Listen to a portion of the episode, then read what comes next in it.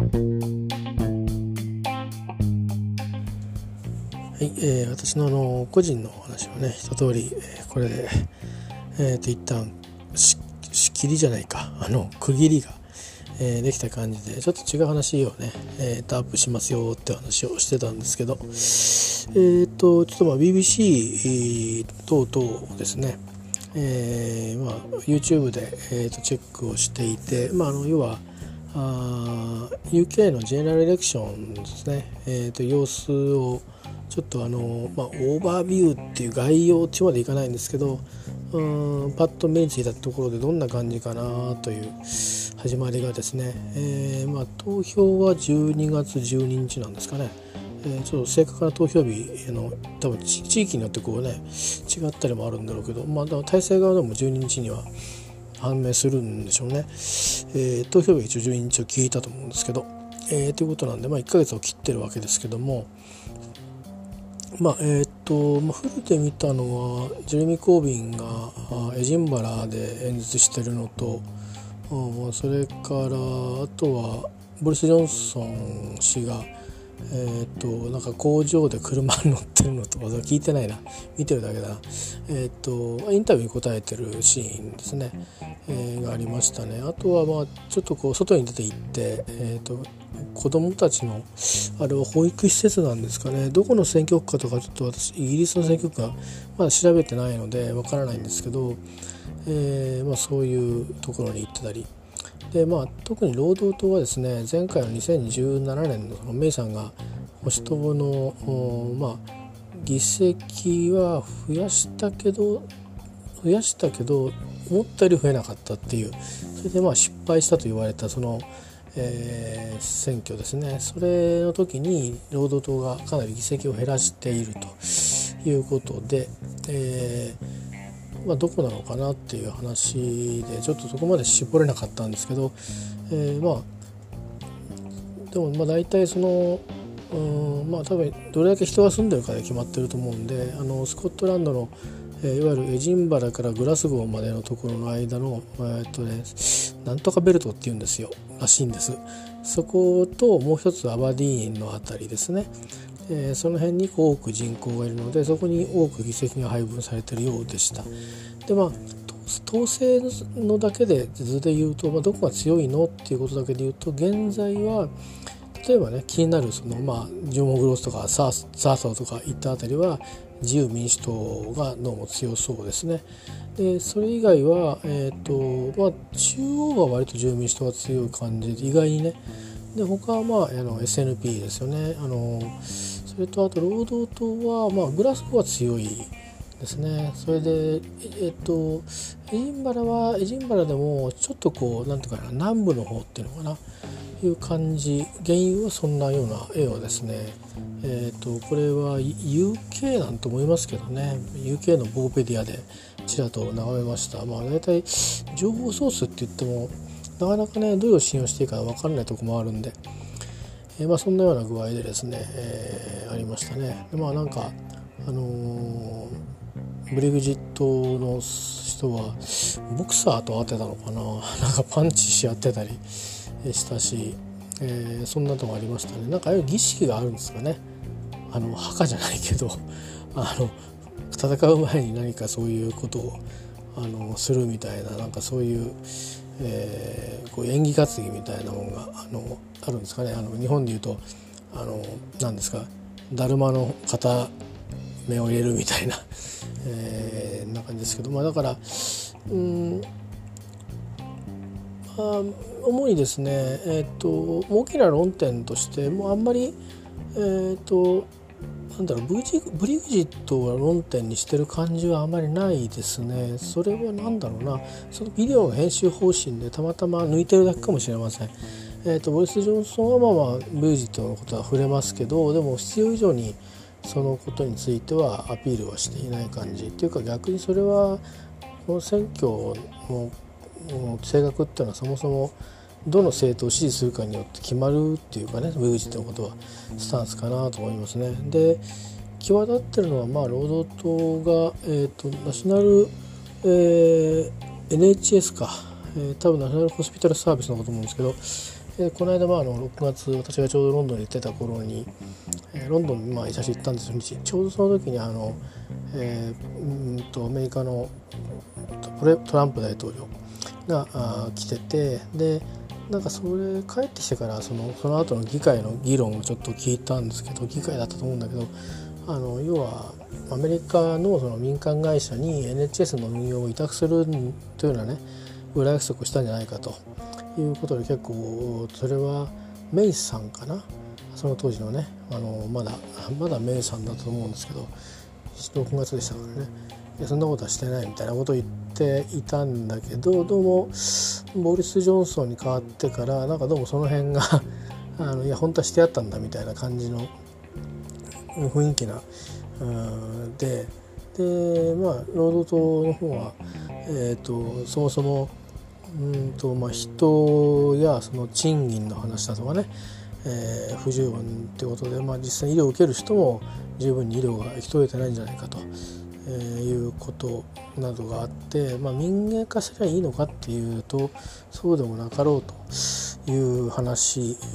などをしてましたね。それからあとはまあ割と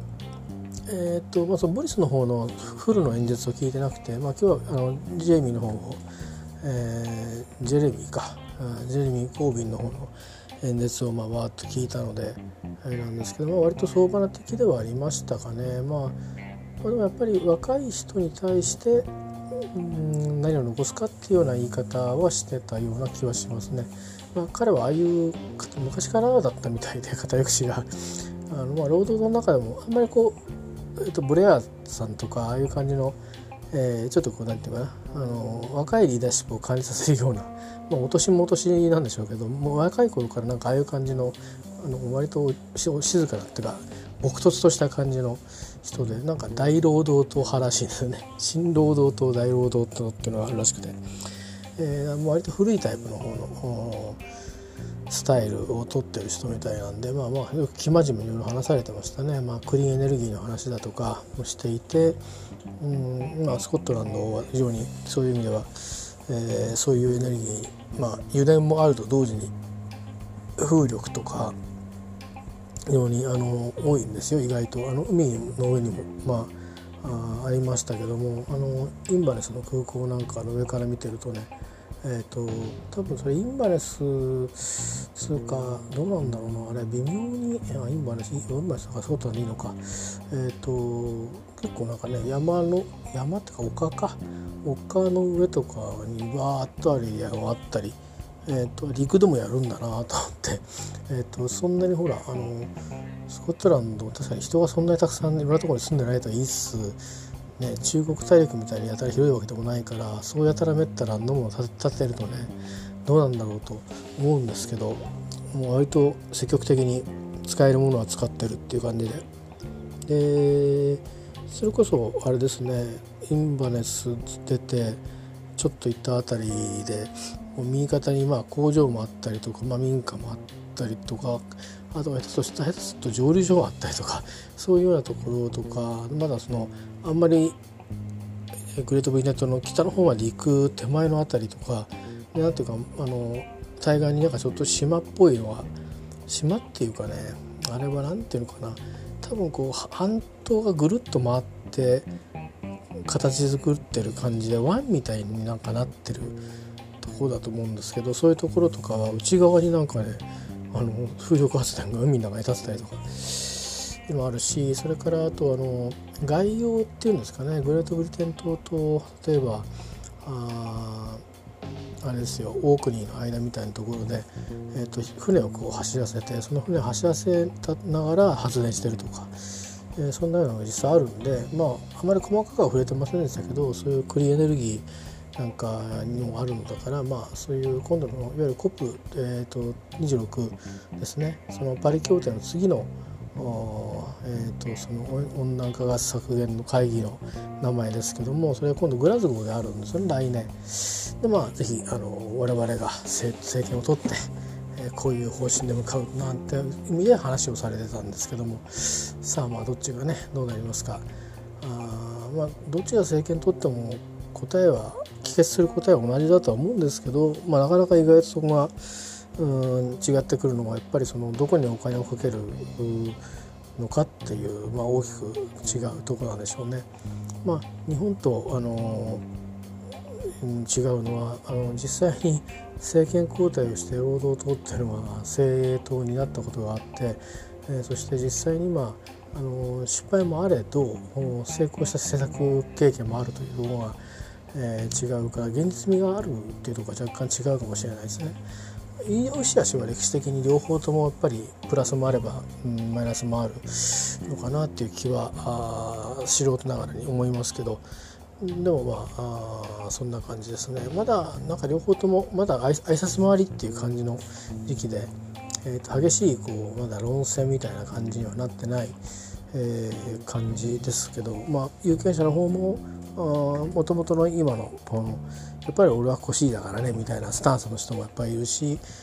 感じですね今のところはね。だからまだまだ支持はこう揺れてない感じはしますね、えー、ですからそのままいくと、うん、どっちかって言えばあのー、その議会の中で、えー、最大与党を取るとか野党を取るとか過半数を取るためにどういう連合が起きるかとかいうとこの表読みじゃなくて単独でどこが伸びるかっていう話になるとそこは非常にこう読めないところが日本人からするとねありますけどでもまああの与党の方が一般には強いと言われてるし今回まあ意外とねあの与党が伸びるんじゃないかと言われてるそうなんで、まあ、ボリス・ジョンソンの方は割と余裕の選挙戦を展開してるつもりなんだと思いますね。えーまあ、議数議席数が600いくつかなんですけど、えーでまあ、そのうちの一つの政党はどうも女王陛下に忠誠を誓わないらしくてですね登壇できないので実質の過半数が322を取れば過半数になるそうでですから、えー、そこまでっていう意味だと、まあ、あとちょっと保守党は伸ばすと過半数取れちゃうんで。えー、ですからまああのその他野党がどこまで頑張るかとあプレッシャーを与えられるだけの勢力を確保できるかっていうところがあまあそのブレグジットですね、えー、後のあの政権運営をですね、えー、展望した場合に、えー、まあ実際に現実的には話としては影響してくるという感じじゃないかなと思いますね。あとはまあそもそもブレグジットするのっていうそもそもの話をまだやるかやらないかというのもそれもこれも争点だと思うんですがお互いにまだあんまりそこはまだ話をしていない感じですね。それはもっともっとあと後ろでやるんじゃないでしょうかね。まだその、うん、有権者に対していきなりその話してもうんさすっていうか当然考えてるんだろうけどまず聞きたいのは生活のことだろうしそれからまあごくね本当にあの全体に関わる問題でもその NHS みたいに国民の福祉に関わるようなね全体に関わるものの話でしょうから、まあ、あもう少し終盤戦になったところで、えー、そういう国政のねなんかもう根本に関わるようなところはあ雰囲気をこうどっちかに、えー、ガッとこう引っ張っていくような作戦に出てくるんじゃないかなという気がしますけどね。えー、どうなりますかあのこれはまスポーツとは違うんですけどうんまあブレグジットについてのまあ結局レファレンダムはないにしても実質それの死認投票になってしまう可能性もあるので、えー、どこまで、えー、国民たちがですね、えー、まあきちっと答えを出すのか。あいうところがねまあ多分海外の人間とは全くこう印象が違うのは、えー、それはやっぱり内政をどう常に見てるとかと抱える問題がですね我々とはもう格段に現地自分たちの問題ですから違うので、えーまあ、大陸とその島の島っていうかねグレートウィンテン島のメンタリティーっていうのも違いもあるんで。えー、そうそう簡単に答えは出ないかもしれませんしねブリグジット党みたいなものもあればそのコンサバティブのあ主たる人たちは今この、ね、ブリグジットを推進している人たちですし、えーまあ、反 EU で割とこう国が塗り固まりつつあるところをどこまで、えーともう少しこうね、えーと、抜けてもうこれ投資がね集めて儲かっていくんだって言うんですけど結局その時の柱にする経済をどこで培っていくのっていうと一番最初はやっぱりアメリカとやらないことには話にならないですよね。経済規模から考えても。もちろん EU ともやるとは思うんですけどそうでないと,、えーと、地域のサプライチェーンが崩れますからね、えーと、あとはやっぱり一番近いところは消費地だったり、うんと、輸入品輸入産品のあの産地だったりしますんでお互いにね、えー、そういう意味でいろいろあるんですけどこの二国間交渉をこうしてトレードをするですね交渉していかなきゃいけないというのはあるんですがまあその時にこう一番うん何かこの後のね何かある時にこう必ずこう力になってくれそうなところとこうぐっと握りたいというふうに思うのが、まあ、今の今の与党の立場だと思うし、えーまあ、そんなことよりもと、まあ、地道にね、えー、自分たちにとっての足元をきっちり見た動きをしようとするのが労働の立場で、まあ、ここに大きな乖離があるんで多分国民とするとそのどういう仕事をしてるかによって大きく選択が変わってきちゃうんだろうなという気はちょっとしますけどね、えー、ただまあ相手が良くないかなっていう気がしますね。あのこれヘイトスピーチじゃないですよ。あのこれが相手がオバマ大統領だったりクリントンだったりするんであればもうちょっとこういろんなねまともな、まあ、クリントンちょっといろいろありましたけども女性スキャンダルがにしてもまあまあ政治的判断についてはある程度まともだったんじゃないのかなと思うんですけど、えー、中東などでねあの和平に動いたりと結構そこはしっかりと、あの、アメリカのキャプテンシーを発揮したと思うんで、えーまあ、今アメリカは保護主義的になっていて、えーまあ、いろんな世界の面倒事から手を引こうとしていてで面倒事といっても自分たちの権益にかなうものが口を出してくるというようなことになっていて非常にこうまあ、うん、今いやそれやられると困るんだよなって感じなんですけどねもっと前にそうであったら言ってくれたならいらない戦争も数多くあったんじゃないかなって気がするんですが、えー、まあまあなかなかそれもうまくいかないんですが。えー、アメリカもちょうど大統領選挙がこの後ありますからね、えー、そういう意味で、えー、うまく足元が揃ったところでっていうことだったらもうちょっとね良、えー、かったんですけどあのいろんな意味で、まあ、ゼロベースで交渉していかなきゃいけなくなるんで約束がどこまで守れるかあ分からないところもありますからね。難しいですよね。それぞれの。まあ、どこが政権、うん、与党を取るか分かりませんけど仮に保守党は取ったにしても何て言うかな、まあ、全然それが確約になるかっていうとちょっと怪しいなって気がしますんで、えー、今ますね。だってアメリカの大統領弾劾するかどうしようかっていう恐ろしいですね。本当にあの、えー、それこそ弾劾ってなったらどうなっちゃうんですかね。クリントンも弾劾はされてないでしょ。多分ニクソンぐらいなんですかねちょっと分かんないですけど、えー、まあそんなようなこともありまして、えー、両方の国ともあのイギリスもアメリカもちょっとあの忙しいようですが、まあ、UK の方は選挙ということなんで、えー、引き続きですね注意して見ていきたいなと、